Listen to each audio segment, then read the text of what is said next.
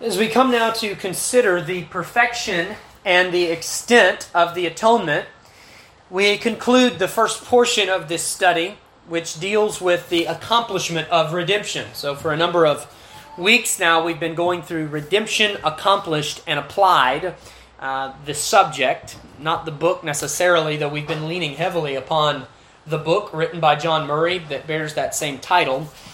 And we've looked at various aspects of the atonement and how the work of redemption was designed by God and carried out by the Lord Jesus Christ. And that is chiefly what we mean when we speak of the accomplishment of redemption. And really, the study of the accomplishment of redemption is the study of the atonement. And so a lot of our lessons have had to do with the atonement. And only after this portion of the study can we really begin to proceed to the application of redemption. Most of the time when people talk about the plan of salvation, or when they talk about redemption, they immediately start to think about those things which happen in and to the one being redeemed. But we understand that the plan of salvation does not begin with you or me. It begins really before the foundation of the world. And if we don't understand what God has already done, we have no basis to understand what He is doing in us. Well, before we dive into the perfection and the extent of the atonement, let's just consider what we've seen thus far. And I would encourage you, especially since we haven't done these studies every week, we usually take a break or two in between, I'd encourage you to just review our sermon audio if you so would like to do that. And all of these sessions are on our sermon audio. But we first looked at the necessity of the atonement, and we saw that the atonement has a consequent, absolute necessity. Somebody want to take a crack at that? Consequent, absolute necessity? What do we mean when we say the atonement? We talk about the consequent, absolute necessity of the atonement. We mean what? Okay, let me ask it this way. Was the atonement, the death of Christ, was that one of the many options that God could have chosen, and He surveyed those options and He picked that one? Or is it true that the atonement of Christ, His death on Calvary's cross, is the only way, it's not one of many ways, but it's the only way that He could have accomplished His decree to save sinners? Okay, so that's what we mean when we talk about the consequent absolute necessity of the atonement. In accordance with God's free and sovereign decree to save sinners by His grace, the atonement must needs be made, and it must needs be made in the way that it was made in the person and work of Christ. Well, then we looked at the nature of the atonement, and we sought to answer the question, what specifically did God do for sinners through the atonement? And you say, well, He saved them. And of course that's true, but how? How did the death of Jesus on the cross save sinners? And so we saw that the atonement as a sacrifice removed our sin. The atonement as a propitiation removed the wrath of God. And the atonement as reconciliation removed the alienation between God and us. And all that we see is accomplished in the work of Christ upon the cross. We also had an excursion into some of the universal terms that are used in the Bible, words like world and all. And that's not taken from a chapter of Murray's book necessarily, but it really does help us set the stage for some of these subjects. And I won't go into all of that, but I trust that your minds are being refreshed when you think about the mentioning of some of those universal terms, and how world does not always just mean world, and all does not always just mean all, but we have to determine and define those terms based upon how they're used in their own individual contexts. Right.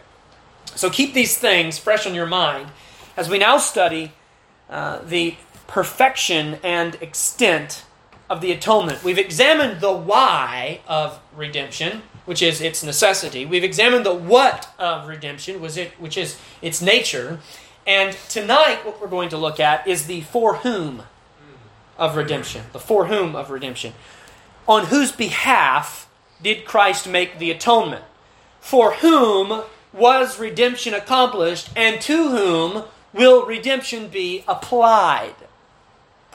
This is really a question of most practical importance, as it does little good to study the atonement as an abstract theological concept apart from its recipients. Think about that. I mean, if you study the atonement as some theological lesson or truth or dictate off in the wild blue yonder without any practical implications upon those for whom it was made, it really does you little good. On the other hand, if you properly understand what the atonement is and why it was made, then you will naturally arrive at the correct understanding of the atonement's intent and scope. I'll say that again. If you understand what the atonement is, you'll understand whom it was for, if you really grasp what it is. Well, before we can directly address the question of for whom was the atonement made, we need to first consider the perfection of the atonement. And Murray deals with the perfection and extent of the atonement in two separate chapters, but these concepts are so intimately related that it's very appropriate for us to look at them together, and one is really foundational to the other, so we'll consider them together. I'm going to try to move quickly through the perfection so that we have more time to look at the extent, but I'll take questions at the end, and if there's anything you need clarified, we'll discuss that. So the perfection of the atonement. What do we mean when we talk about the word perfection? Well, don't think of perfection in the exact same sense that you think of perfection the way it's used in our modern vernacular today, as if which there's truth to that, of course, but when you hear the word perfection, you should think of the word complete or final or sufficient. That's the idea behind perfect. And really, we can see the perfection of the atonement very clearly when we contrast it with the Roman Catholic view of the atonement. According to Rome, the work of Christ contributes a great deal to our satisfaction, to the satisfaction of our sin and our guilt, but man must also make a vital contribution to fully meet his needs as a sinner. Rome has this view that your baptism washes away past sins and washes away original sin, but then it's up to you to keep the sacraments and be a quote-unquote good Christian, do your part to secure ultimate atonement for your sin. Rome views Christ's satisfaction and human satisfaction working together in the atonement. But Orthodox biblical Christianity, however, contends that the satisfaction of Christ is the only satisfaction for sin, and to suggest anything else is to rob the Redeemer of his glory. Amen. That's right. Christ's satisfaction is the only satisfaction. Okay? So when we talk about the perfection of the atonement, we're talking about the perfection of Christ's person and work. And we're referring to the exhaustive completeness of redemption as a thing fully accomplished by Christ alone. That's what we mean when we talk about the perfection of the atonement. Well, Murray cites four proofs for the perfection of the atonement, four facets you could say, just different ways of looking at the perfection of the atonement. And I'll write them on the board. The first is its historic objectivity. Historic objectivity. Historic objectivity. And what this means is that the atonement is an objective historical fact. You can look at a timeline, and you can go back on the timeline, and you can point to a place on the timeline when the atonement was accomplished. When would you point to? 33 AD. Yeah, somewhere around circa 33 AD, right? When Jesus Christ went to the cross. It is something that was accomplished in the fullness of time when our Redeemer took on flesh and entered into his saving work, right? And died for us. And the Bible in Galatians chapter 4, and there'll be plenty of places I'll ask you to turn to, but Galatians chapter 4, in verses 4 and 5, the Bible says this.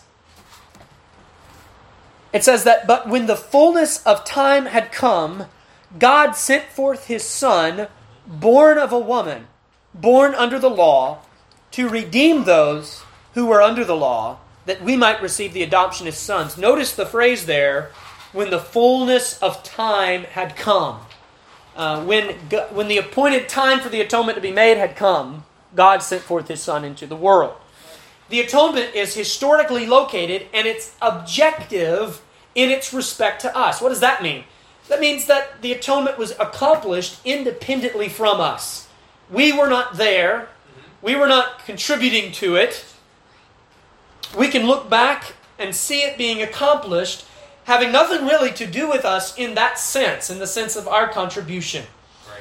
And as we will soon see, the application of redemption, the effects of the atonement, presuppose the accomplishment of the atonement.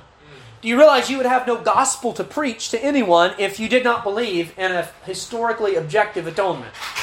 What do we preach when we share the gospel? We go to sinners and we say, a Savior has died. Yeah. And so we're pointing to a historical reality. Well, secondly, we look at the atonement's finality. And these are very closely related. In fact, as I was reading Murray, sometimes I struggle to really differentiate them, but upon a second read-through, I understand what he means by these different facets. Murray, by the way, some of you know this, is one of the brightest theologians of the 20th century in America, for sure. So reading him, sometimes you have to slow down and you have to think a little bit. But when he speaks of the finality of the atonement, what he's talking about is that the atonement is a finished work. Not only is it historically objective, but it's finished. The New Testament stresses what Murray refers to as the once-for-allness of the atonement. The once-for-allness of the atonement. And I like that phrase. We see in Hebrews chapter 9 and verse 12. I like that phrase because it's Bible.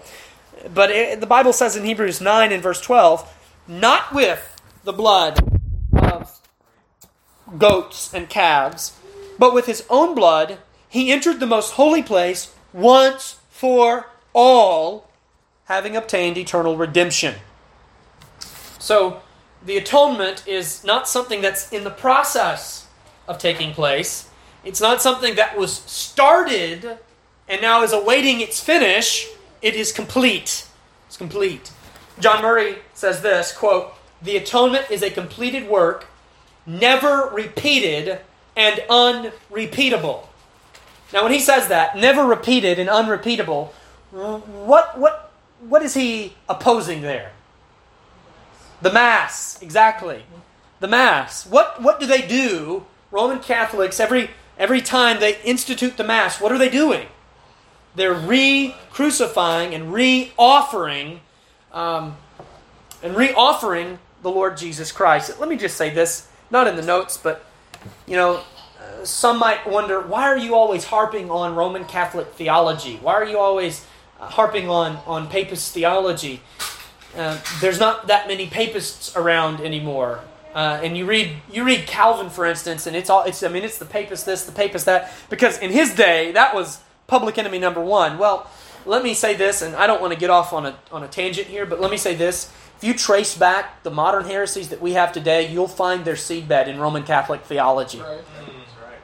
So I am not of the opinion that, that was the fight in the Reformers' day, but today we can focus on different things. In some ways, I think it's even more important that we do talk about Roman Catholic theology because it's still here. It's just disguised in a different name.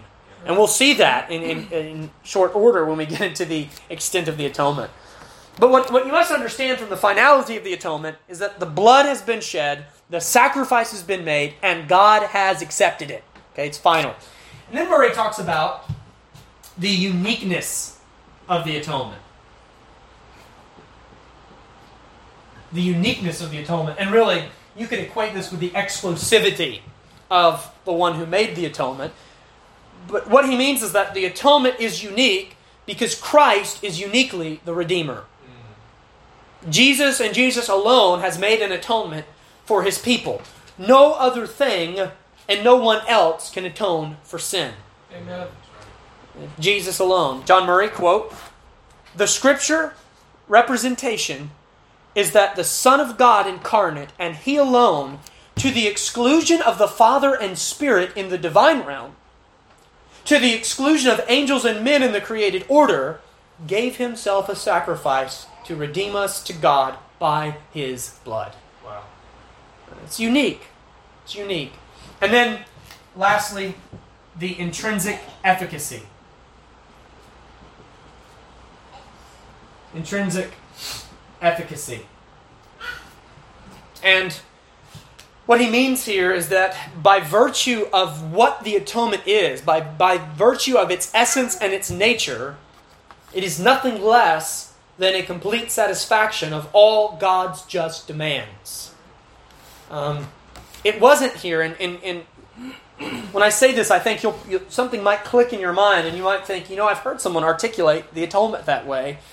It wasn't that the atonement caused God to feel pity. It wasn't as if the Father was in heaven and he saw, oh, man, my poor son is dying on this cross. It's really moving me to be compassionate and loving and gracious. It wasn't that at all. It wasn't that the atonement caused God to feel pity as if he were moved by a love divorced from righteousness to lower the standards of his perfect justice. It was that the atonement was in itself so perfect, listen, that God could not but accept it. He could not but accept it as the full payment for the sins of Christ's people. Amen. It satisfied all of God's demands. In the atonement, Christ settled our sin debt and granted an acceptable righteousness. He met all of our needs in the atonement. There is nothing left to be done for the Father to receive us as saints. And even as Christians, even as Calvinists, we have to fight this inner desire to perform and to do something to make God accept us. Right. It's just a natural tendency. That's why we need to be preaching the gospel to ourselves every day. Mm-hmm. God is not waiting on me to do some good work to accept me. Amen. I am fully accepted because of what Christ has done, period. Right. John Murray says, quote, "The atonement is the provision of the Father's love and grace, but there is equal need for remembering that the work wrought by Christ was in itself intrinsically adequate to meet all the exigencies created by our sin and all the demands of God's holiness and justice. Christ discharged the debt of sin. He bore our sins and purged them." Listen at this. "He did not make a token payment, which God accepts in place of the whole." And now, one of my favorite lines of the whole book, "Our debts are not canceled. They are liquidated." Our debts are not canceled. They are liquidated. Let me explain that in some modern vernacular. God didn't deal with our sins by sweeping them under the rug and turning a blind eye to them. God dealt with our sins by putting them on center stage, putting the spotlight on them, hanging them on a cross, and crushing them. Amen. Yes. He didn't forget about them. Now, he does say, "I will remember them no more," but he only says that because they've been paid for by Christ. Amen. So that's what we mean when we talk about the perfection of the atonement. Completed work. It is a fully complete divine work that actually accomplishes something, and I'm going to repeat that phrase, actually accomplishes something for its recipients. And now we can begin to look at the extent of the atonement. The extent of the atonement. Well, when we look at the extent of the atonement, we're really asking the question, for whom did Christ make the atonement? Or, to put it more directly, for whom did Christ die? That's what the atonement is. And this question has prompted much controversy and even hostility among professing Christians. However, when you examine this subject logically and scripturally, the true biblical answer becomes quite apparent. Right. The reason for the contention around the question of the atonement's extent is not the theological difficulty in determining it, but that the truth of the atonement's extent eviscerates human pride and crushes our carnal and emotional objections to the truth of God and His sovereignty. That's why people struggle with the extent of the atonement. Not because the Bible's unclear about it, but because it crushes our pride. And it crushes our emotional objections and our carnal way of viewing things like fairness and love and equality. I had a pastor who would often repeat, "God is not in fairness theology."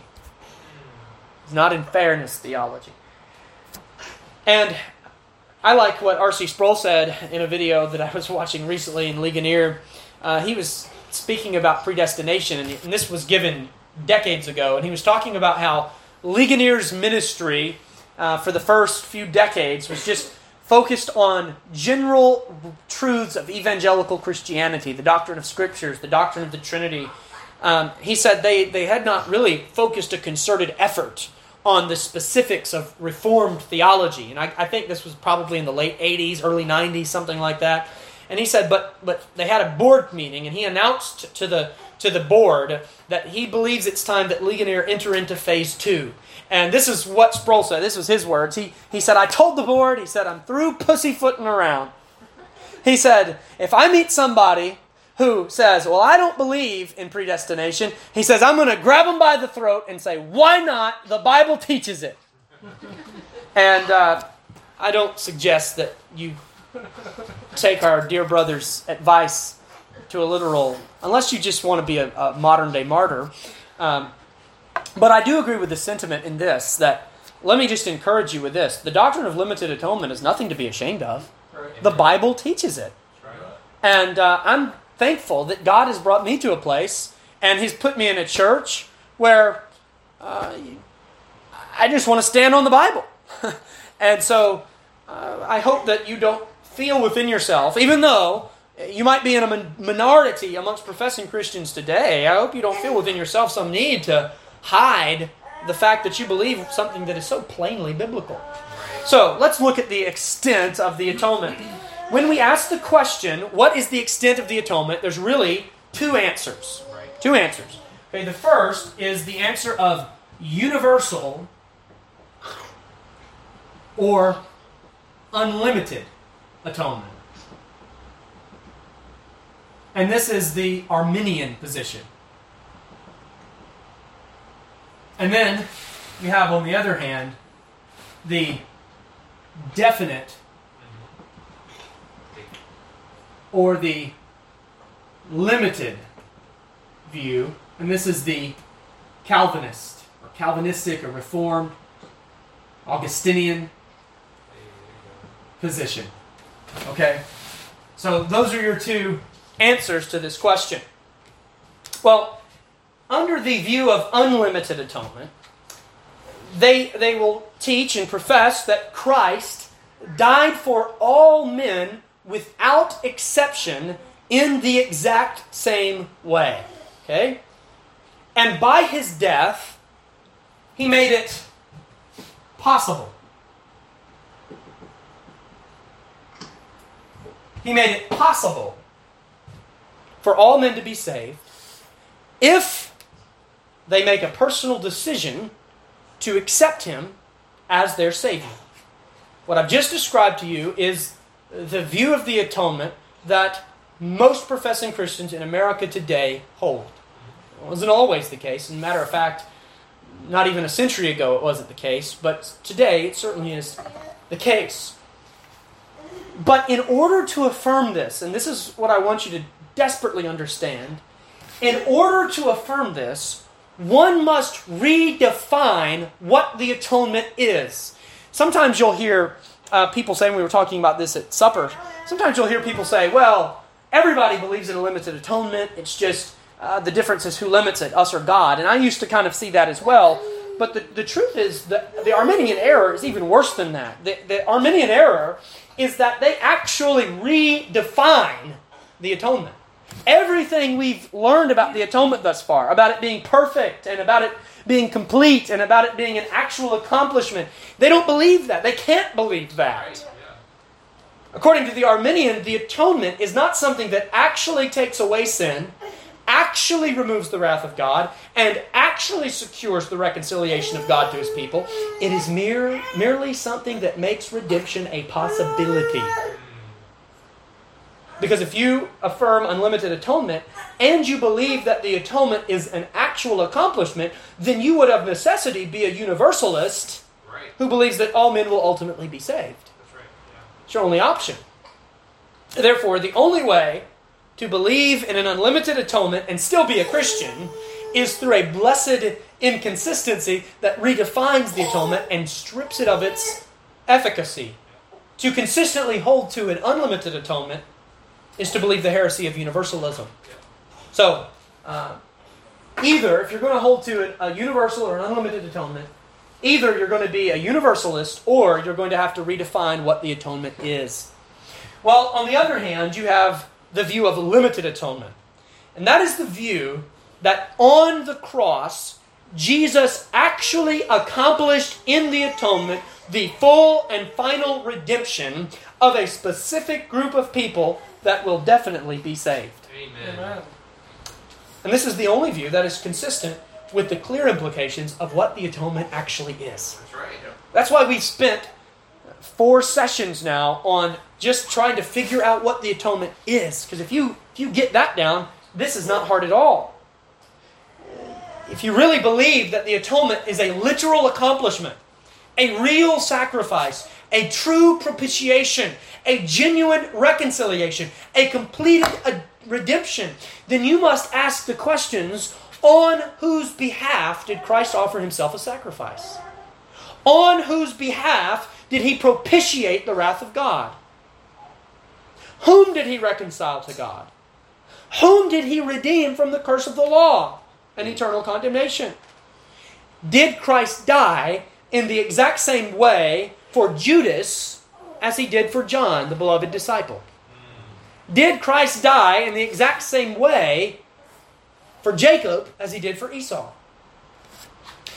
Did Christ die in the exact same way for those who will spend an eternity in hell as he did for those who will spend an eternity in heaven?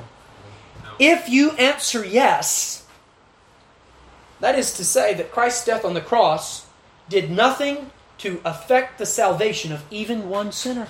Right. He saved nobody on the cross. Right. It is to say that the true power of salvation lies within the sinner's choice to accept or reject him. And it is to ascribe the glory of salvation to man's decision and not God's grace. That's right. Amen. Well, let me segue with this Murray quote here. Listen to this.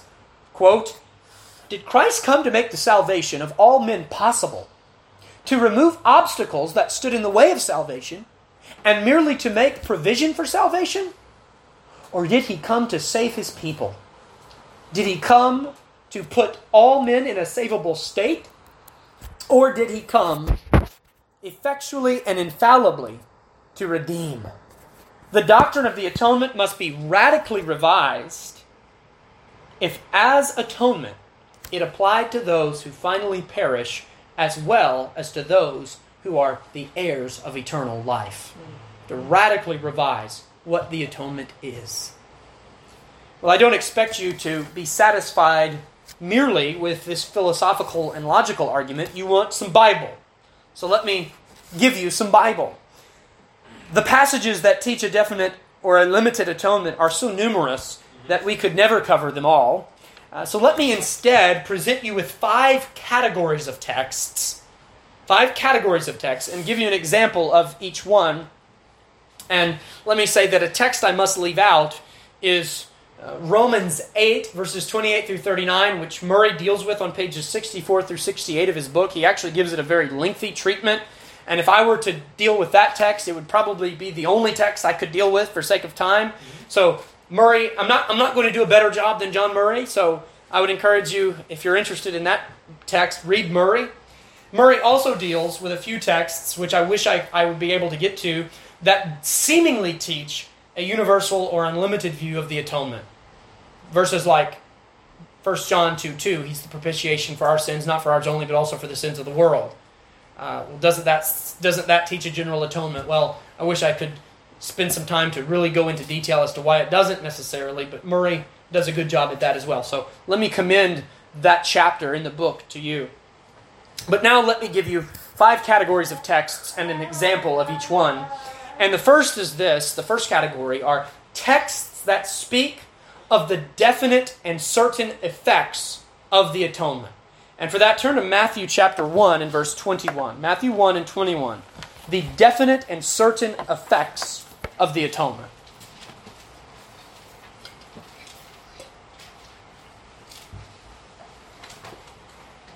Notice what the Bible says in Matthew 1 and verse 21.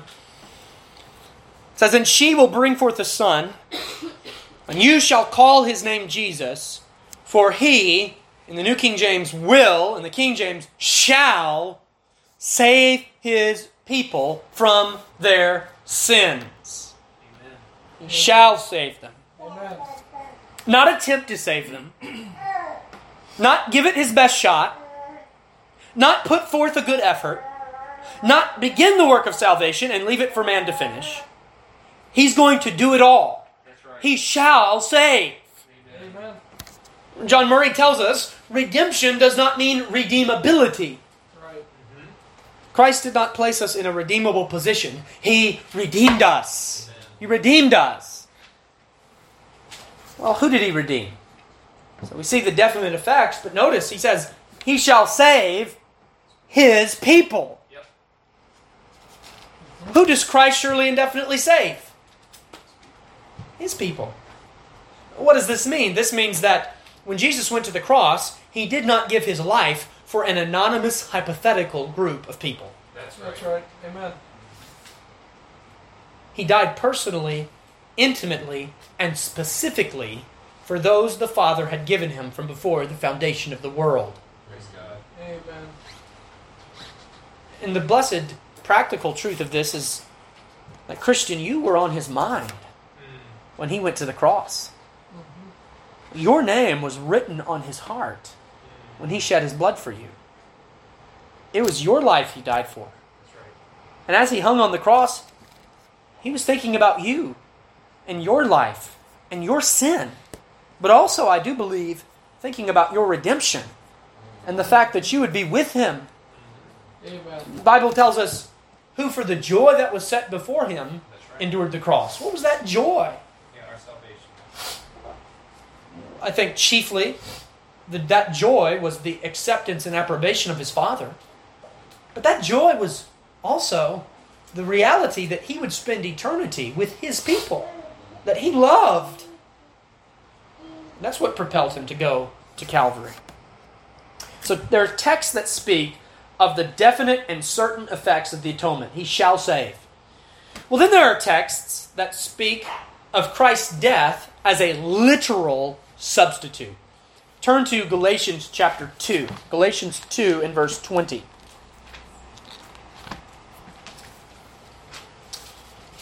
The doctrine of substitutionary atonement has never ceased to have its opponents, and it comes in various forms and various facets. But again, it's kind of like the nature of the atonement. If you understand the doctrine of substitution, you understand the extent. Notice what Paul says in Galatians 2 and in verse 20. He says, I have been crucified with Christ. It is no longer I who live, but Christ lives in me, and the life which I now live in the flesh, I live by faith in the Son of God, who loved me and gave himself for me. Gave himself for me. For me is the language of substitution. And he did not give himself in a general way. He did not offer himself up in a general way. No, he gave himself specifically and intimately. And Paul has no problem claiming that Christ died for him in a personal and discriminate manner. Yeah, of course, Paul believed Jesus died for others. But Paul would say, could you imagine someone who holds to an unlimited view of the atonement? They hear Paul say, he loved me and gave himself for me. And then they would probably say, well, wait a minute, Paul, he gave himself for everybody. Don't be so stingy. And Paul would say, no, friend, he died specifically and intimately for me. For me. Understanding the substitutionary nature of Christ's atonement really settles the question of its extent. And we need to understand what we mean by substitution, okay? Say, if I said to Scott, here, I bought a meal for you, and I placed some food on the table. That's not substitution. Because the decision is his. He could choose to eat it, or he could choose to not eat it. If he ate it, then I could say that my purchase was successful. Then I could say I bought a meal for him. But if he didn't eat it, then I bought the meal in vain. It did not accomplish its intended purpose.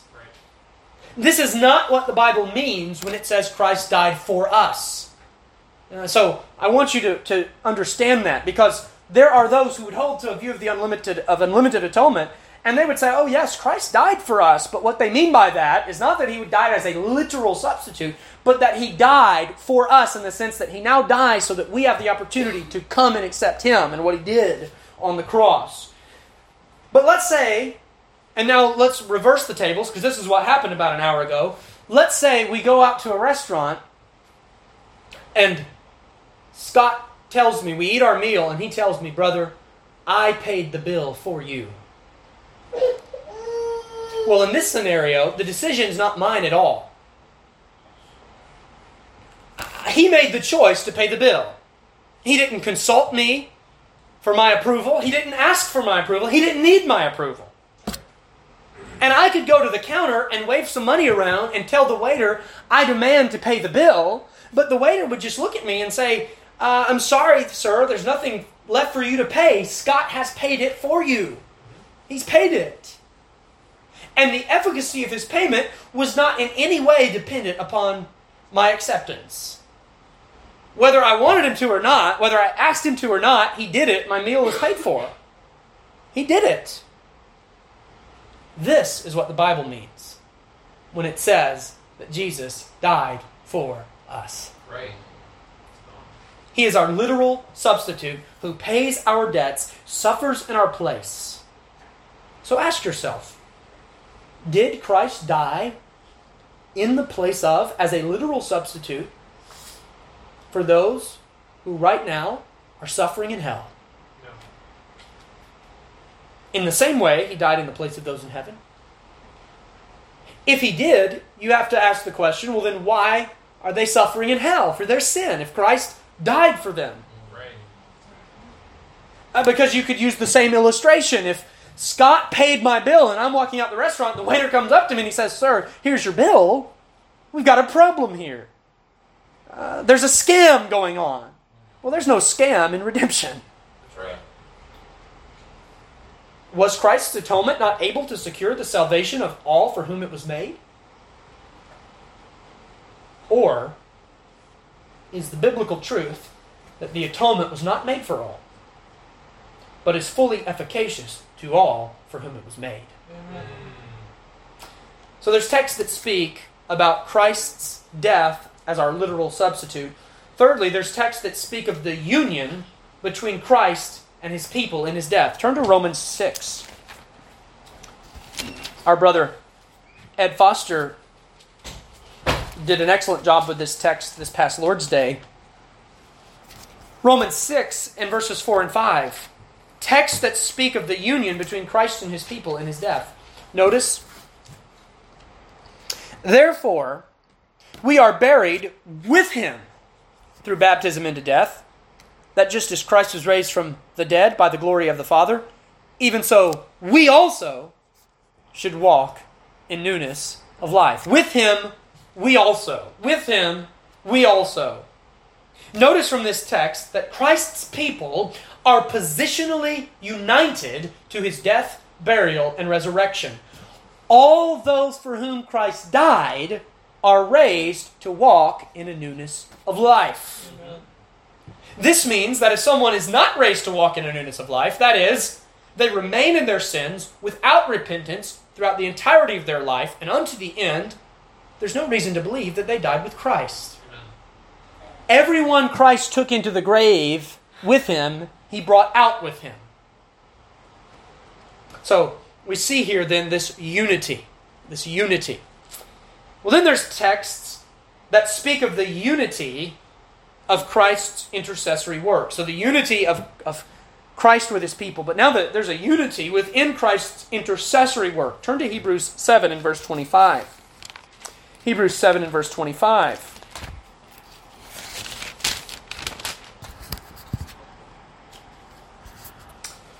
Notice what the Bible says.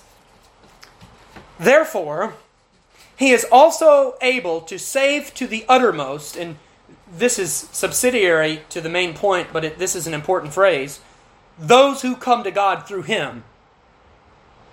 So Jesus doesn't save those who don't come to God through him. He's able to save those to the uttermost who come to God through him, since he always lives to make intercession for them. He always lives to make intercession for them. Now, here's the interesting thing about Hebrews 7:25. No one, not even the Arminian, argues that the present intercession of Christ in heaven is unlimited. Everyone reads verse 25 and they understand this is a verse that is referring to Christ's present work praying for Christians in heaven. Well, let me submit to you, friend, that Christ's intercessory work at the right hand of the Father in heaven right now is entirely consistent with his intercessory work on the cross of Calvary 2,000 years ago. Amen. Jesus did not die for people on the cross that he does not now pray for in heaven. Amen. And he does not pray in heaven for people whom he did not die for on the cross. The group of people that Jesus prays for is one and the same with the group of people that he died for. Well, if only we had a clear verse in the Bible where Jesus tells us who he prays for. Wait a minute. We do. John 17 and verse 9. Where Jesus says, I pray for them. I do not pray for the world, but for those whom you have given me, for they are yours. If only Jesus would have been a little bit more clear. Brothers and sisters, it's not for lack of clarity. It's not for theological difficulty that limited atonement is rejected. It's because it rubs up against our pride. It rubs up against our carnal, creaturely sense of fairness and love and equality. Jesus prays for those whom the Father has given him, and it's for that same group that Jesus died. Well, then lastly, while you're in John's Gospel, I've got two texts for you, both under the same category. The last category is this: texts that explicitly speak of Christ's death as only intended for a specific group. Yep. Look at John 6. Yep. John 6 and verse 39.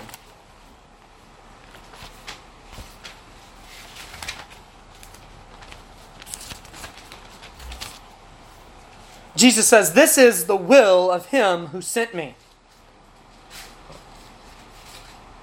The will of the Father who sent me. That of all he has given me, I should lose nothing, but should raise it up at the last day. Jesus says plainly that he did not come to save all men without exception. It's not why he came. Those he will raise up on the last day are those and only those whom the Father has given him. That's right. Amen. Well, we must now ask the question, did Jesus die for those who will not be raised with him on the last day? Did he shed his blood for those who will ultimately perish in their sins and receive eternal condemnation? We'll turn over to John 10 and verse 11 now.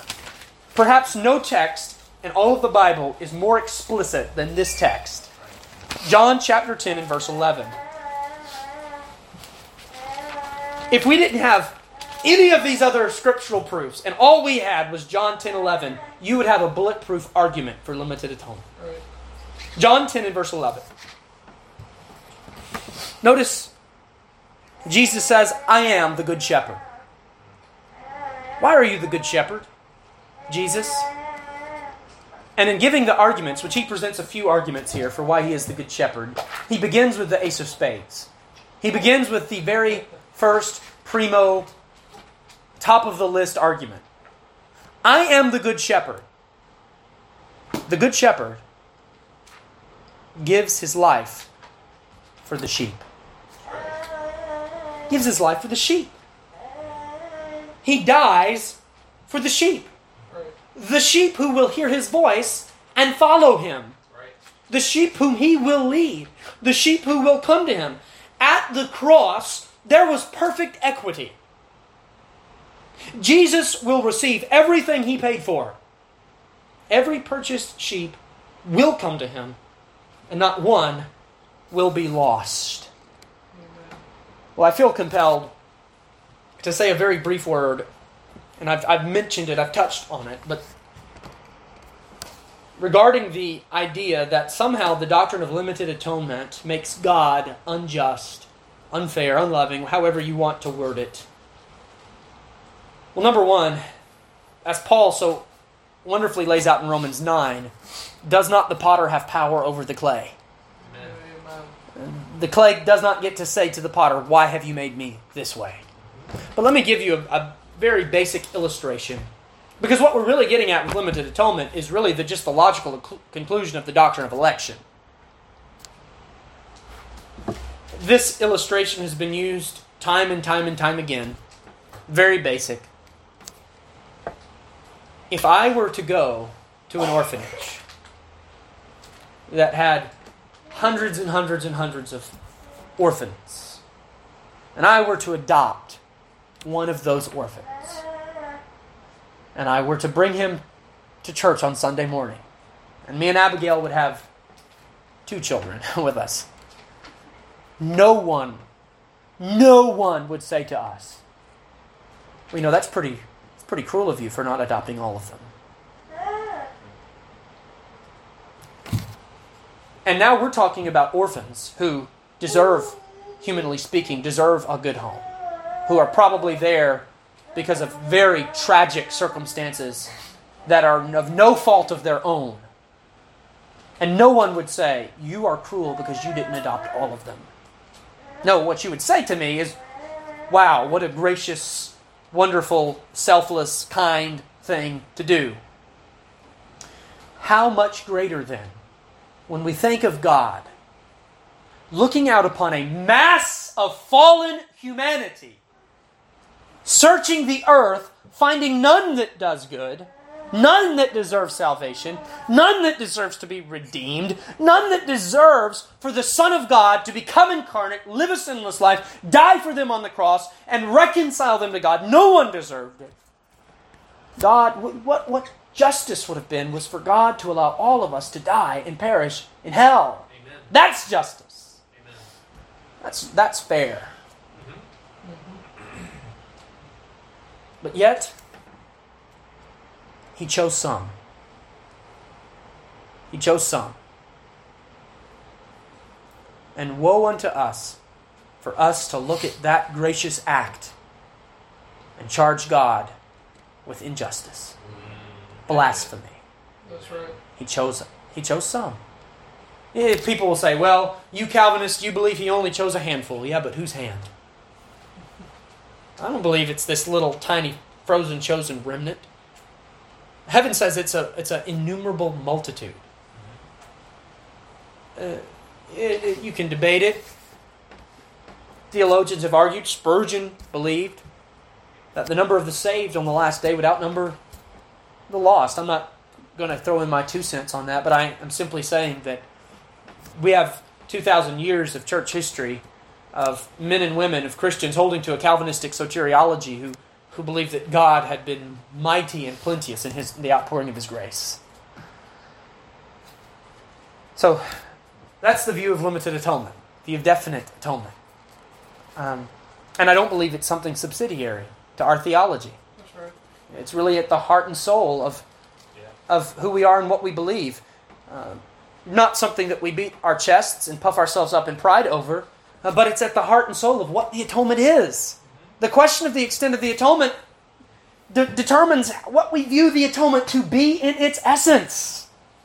So let us maintain, as Elder D.J. Ward so wonderfully said, the death of Christ was not an attempt, it was an accomplishment. Amen. And if it was an accomplishment, then there must have been an assignment. And had God not chosen some, heaven would be empty. That's right. But because of His choice, His gracious choice, His loving choice, we're here today. That is the accomplishment of redemption. Right. The atonement is the necessary work of Christ that accomplished the full and final salvation of his people by removing their sins, imputing to them an acceptable righteousness, and restoring to them a relationship of peace with God. And now we have this huge question that's going to take us probably about another 10 weeks to answer. And that question is this: how does the death of Christ, this once-for-all historical accomplishment, come to be received and experienced in time by his people? Well, I'll close with that question. And hopefully that'll encourage you to come back on Wednesday nights and hear the answer to it as we go through the application of redemption. So, let's pray. Father, we do thank you in Jesus' name as we consider these glorious truths of redemption accomplished. And we see what you have done for sinners by your grace, for your glory. You are sovereign, we are not.